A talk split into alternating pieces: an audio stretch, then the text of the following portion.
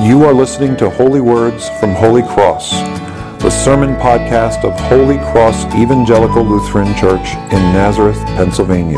We hope you find these words a blessing in your daily walk with God.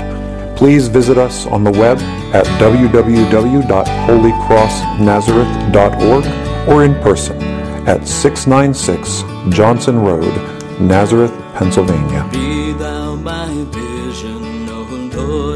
My. Not be all else to me, save that. Would you join me for a word of prayer? Gracious Lord God, Father, Son, and Holy Spirit, we give you thanks and praise that you have brought us again to your house of prayer and praise. And we ask that you bless us as we come now before your scriptures with a right understanding of your word, that we might not only know the truth that you wish to give us, but that we might conform our lives to it, that it might grab a hold of our hearts and draw us unto greater faithfulness and fruitful living. Bless us in this time, O Lord, as we reflect. In Jesus' name, Amen. All right, Matthew, this is a clicky sermon, so. Um, so, uh, to, to start with, um, last week, uh, for, um, first to start with, I'm going to apologize. My voice is a little today. We were at an amusement park all day yesterday with the kids. So, if I crack up a little bit, I'm not sick. I'm just dry. okay. Um, second of all, that this explanation before we begin this sermon, when Jesus was asked what is the greatest commandment, he responded with, "Love the Lord your God with all your heart and soul and mind and strength." Last week we focused on the heart, um, giving yourself completely to God without reservation and without allowing yourself to be distracted. Um, tonight, or today, we're going to focus on the mind. So, this is not going to be probably a warm, fuzzy sermon, but it's one of those sermons that hopefully will give you an understanding you can take home and apply into your life. And um, it's being offered to you in a way, almost in the sense of an ounce of prevention is worth a pound of cure. So, I'll lay that out ahead of time as, as we begin. Um, I'm going to focus my sermon today on our second reading, our reading from the book of Ephesians. In fact, I'm really going to focus it on the first verse of our second reading, which begins like this For this reason I bow my knees before the Father, from whom every family in heaven on earth takes its name. Every family in heaven and on earth takes its name. Now, this was, and other passages like this in the New Testament, were uh, a source of great contention in my seminary experience. Um, and we, were, we, we, read a lot of books uh, by a couple of theologians, but it all got started with a, when a woman named Mary Daly in 1974 wrote a book. And in that book, she says this. She says, Since God is male, the male is God. Now, this kind of saying would have probably just been disappeared into a what do they call that? The the black hole the abyss something. Just people would have not paid any attention to it. But it was built on a lot of assumptions that were already so prominent in our uh, seminary and university systems that people almost didn't notice that they had made these assumptions anymore and it, it informed a lot of my seminary experience, um, these, these sort of highly critical focuses on Scripture, especially calling God Father. Now, you're going to say, why are we talking about that here? I am going to explain that partway through the sermon. Okay, I'm going to explain partway through the sermon why I'm focusing on it this morning. Um, but it's out of charity and love for the people we love that we're doing this today. And again, also because an ounce of prevention is worth a pound of cure. Good teaching is the antidote for bad teaching. So we're going to talk about this. Um, this is the way the Enlightenment looks at religion. Okay, no matter what religion you are, we're all trying to climb our way to God. One God, many paths, that is the model of the Enlightenment, if God's there at all. And in a sense, it doesn't matter whether God's there at all. Religion is just us trying to climb towards the spiritual, okay?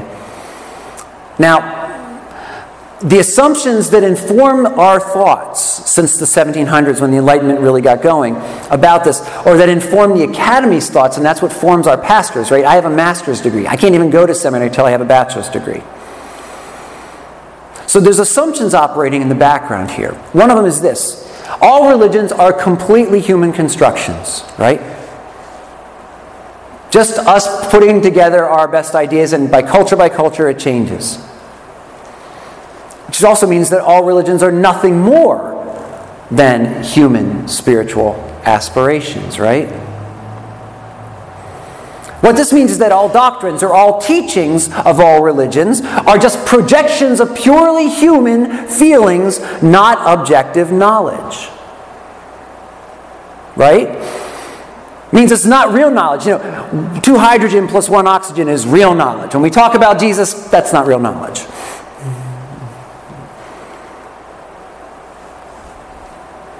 Gerhard Forde, the late Gerhard Forde, he was a great Lutheran theologian at uh, Luther Seminary. He, uh, he called this ladder theology. We're just trying to climb our way towards God. This is the way. And we're going to put our best effort in. We talk a lot about by grace through faith here, right? So our best efforts don't quite make the cut. now, here's what Dr. Daly's argument was what she says essentially Jesus only called God Father because of the patriarchal culture in which he lived. Okay? Now, Jesus broke a lot of the taboos of that culture, but apparently he didn't feel like he could break away from this one. So, in, essence, in a way, it's almost accusing God of, of the sin of conspiring to keep women down. Calling God Father is a projection of our own experiences onto God. Now, here Dr. Daly is actually channeling the, the work of a German philosopher from the 1800s called Feuerbach. Y'all don't know his name, but if you've heard the phrase, you are what you eat, you know Feuerbach. Okay, he came up with that one. So God is like a father, therefore, people with bad experiences of fathers or men in general should not be forced to call God Father. You can call God whatever you want. My, my, last, um, my last worship service at seminary, uh, our, providing, as our presiding minister started the Lord's Prayer with Our Father and Mother in Heaven. My friend who was standing next to me, who was raised Roman Catholic, says, Are we talking to Mary now? Now, Dr. Daly also uses Bible passages. She is a theologian. She uses Bible passages to make her point. Passages like Hosea 11:9, I am God and not man, the Holy One in your midst. To whom then will you liken God, or what likeness compare with him? Isaiah 40:18. And here's a passage we, we probably spent at least two weeks about on this, this next passage when I was in seminary. O Jerusalem, this is Jesus speaking. O Jerusalem, Jerusalem, the city that kills the prophets and stone those who are sent to it, how often would I have gathered your children together as a hen gathers her brood under her wings, and you were not willing. Now, the, the key words here are these ones as a hen, right? That's a female chicken, not a male, just so y'all are clear if you're not farmers, okay? So, as a hen, Jesus would wished he could gather the people of Jerusalem under his wings. Okay, so here we have a, a female metaphor for God. Now, that, Dr. Daly's argument sounds compassionate to those who maybe have a, had an abusive father or a bad relationship with men in general. It sounds just. It can even be made to sound biblical. But taken in its totality and into the totality of the witness of Scripture, it's also wrong. And I have to thank the, the female theologians in my own life who taught this to me, including my former bishop. Jesus calls God Father, first and foremost, as a name, not as a poetic metaphor. There's a huge difference between saying God is like this or like that and saying God is this, and then saying, calling God by name. When my, my children, I, I, who are 17 and, and 15 now, the first time that they got a word out and they called me daddy, and my heart just melted. It wasn't because they were comparing me to my father. That was my name in their eyes. Now, Jesus is, of course, himself God's most definitive self revelation. We'll talk more about this later in the sermon. But our creeds are meant to affirm that He is truly human and He is truly God. He is the bridge between the broken relationship between God and humanity. In one person, He brings our two natures together. And that thus opens the door for us to eternity. So, to go back to our Bible passage here, um, St. Paul was doing a little bit of wordplay here that makes the, that makes the meaning of this passage very, very evident in the Greek in a way it's not evident in the English. So I'm going to focus in on this again. For this reason, I bow my knees before the Father, from whom every family in heaven and on earth takes its name. And we're going to focus on these two words Father and family. Because in the Greek, they're nearly the same word. The word father is pater. The word for family is patria. It's the same root word. St. Paul's deliberately connecting these words so we can see a relationship between the families of earth and our Father in heaven. But it's not a relationship where we're projecting ourselves into heaven, it's exactly the opposite. And here's what this means for us men, men and women. It means it, it's pretty meaningful for both of us, but for men, it sets the bar very high for us. Men, we are only fathers, that is, we are only foundational to our family to the degree that we are like our Father in heaven. This is an aspirational piece for us. Human fatherhood is derived from, not the source of the fatherhood of God. It's the exact opposite of what Dr. Daly's proposing.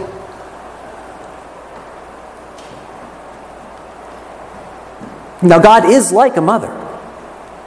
Moms, we love you. And you can be a spiritual mom even if you have no biological children. We learn some of God's characteristics by looking at moms. And in the ancient world, in all the religions surrounding Judaism, there were goddesses who did things like nurture and plant and grow things. Typically, goddesses were in charge of feeding things too. In Israel, one who knows that there's only one God, all the things that both gods and goddesses did in the other religions, the one God of Israel was responsible for. So we can perfectly look at a caring mother and say, God cares for us just like that. God is like a mother. But by grace, God is our Father. He's Jesus' Father, and he, through God's grace, He becomes our Father through Jesus Christ. That means, men, we have to learn our office. We have to learn our office from God's revelation.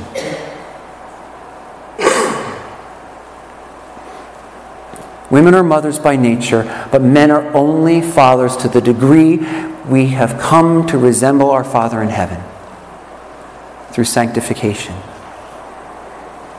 And men, this that, that feels impossibly high to hit that bar. It is. it's, it's a lifetime project. But before you worry too much about it, can I, I'll say tell you this: the greatest responsibility and privilege you have is to teach your children that you're not their father, not their ultimate father. I heard a woman um, giving a eulogy for her father, who was a Presbyterian pastor, in fact, a professor of theology, and she said, The greatest, greatest thing I can say about him was that he was my father who led me to my father in heaven.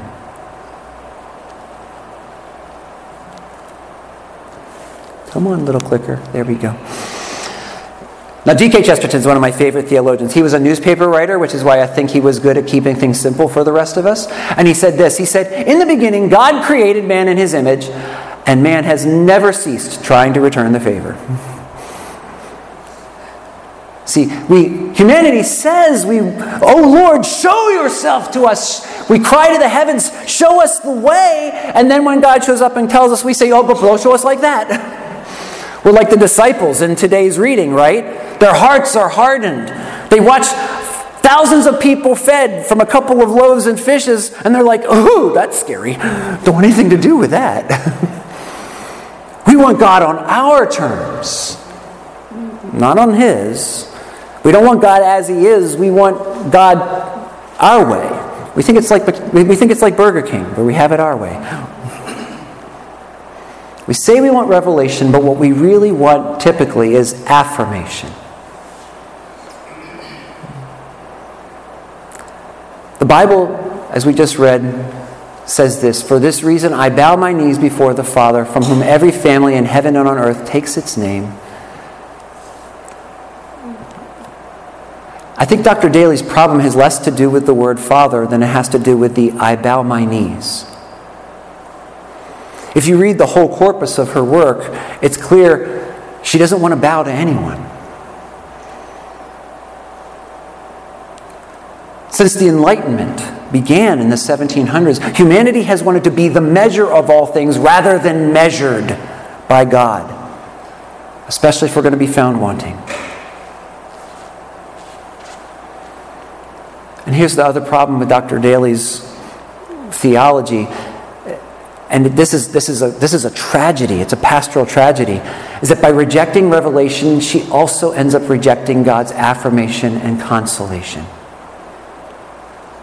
Because you see, her theology is like this it's like looking in a mirror. She looks into the Word of God and sees what she wants to find there. And it may make her feel strong for a moment, but in the end, you can't escape the fact that all you're doing is putting your own ideas up in front of you.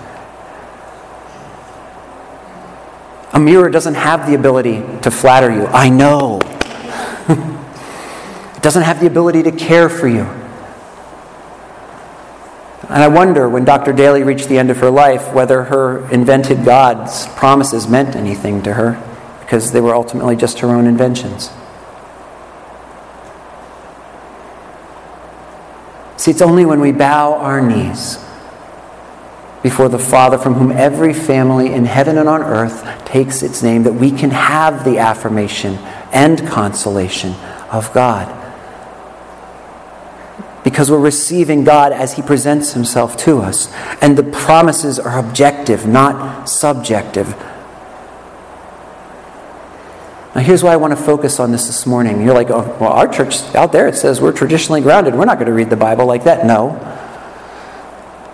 But I can tell you that most of the Lutheran churches within an hour's drive of us, the pastors have been deeply, deeply influenced by this theology. And they may be preaching it. And that means that the people in the pews are little by little being deprived of God's affirmation and his consolation because they've been deprived of the revelation that is Scripture. And this are, these are our friends. They're our family members. And they're not just in Lutheran churches, it's Episcopal and Presbyterian and Roman Catholic. Mary, Mary Daly was a Roman Catholic theologian. It's all over the map. And we may send our children and our grandchildren off to Christian colleges and be surprised when they come home and they've lost their faith. And it may fall to us when someone else has lost their faith or is not able to feel the consolation of God's love in the gospel of Jesus Christ, it may come be for us to speak that good word to them. Because there's no pastors around to teach. the ministry of the word belongs to us all. We all tell God's promises to one another. Now, Elizabeth Achtemeier was an amazing theologian in her own right, a contemporary of Mary Daly. She was a phenomenal Old Testament scholar. And here's what she had to say. After spending a lifetime in, of studying God's Word, she had this to say Biblical language is God's self revelation. This is God condescending, stepping down to speak to us using our words so we can understand. Just like when I try to explain things to my kids when they were little, I often didn't use my, my big kid words, I used my little kid words. This is what God's doing with us. And here's what is transparently clear from the whole of Scripture, Dr. Achtemeier says, is that God is Father, Son, and Holy Spirit. He's not like a father, not like a son, not like a ghost. He is Father, Son, and Holy Spirit. And that, but denying either one of those truths always ends up in us denying Christ. And she said that not just based on her theology, but by painful experience of watching faculty and student turn away from God as a result of these kinds of teachings. This is the picture that the West has had of religion since the 1700s. We're all climbing toward God. But that has never been the story of Christianity. God and humanity, according to Christianity, have been separated by our sin. And so what happens is that God comes to us. That is what the story of Christmas is all about. And it's Christmas in July today, folks. So we're going to talk a little bit about it. The, the centerpiece of the gospel is not man's search for God or humanity's search for God. It is God's search for humanity, for his fallen away creatures. In fact, so much so that he will indeed take on their very nature in the man called Jesus Christ. And then he will show us the true nature of love. First, by, as Philippians says, emptying himself of all power and privilege and taking the form of a servant in a tiny child. And then, upon the cross, where he will sacrifice all that it is to be God for all that it is to be humanity. That we might exchange our sin for his righteousness and have all that it is of heaven for ourselves.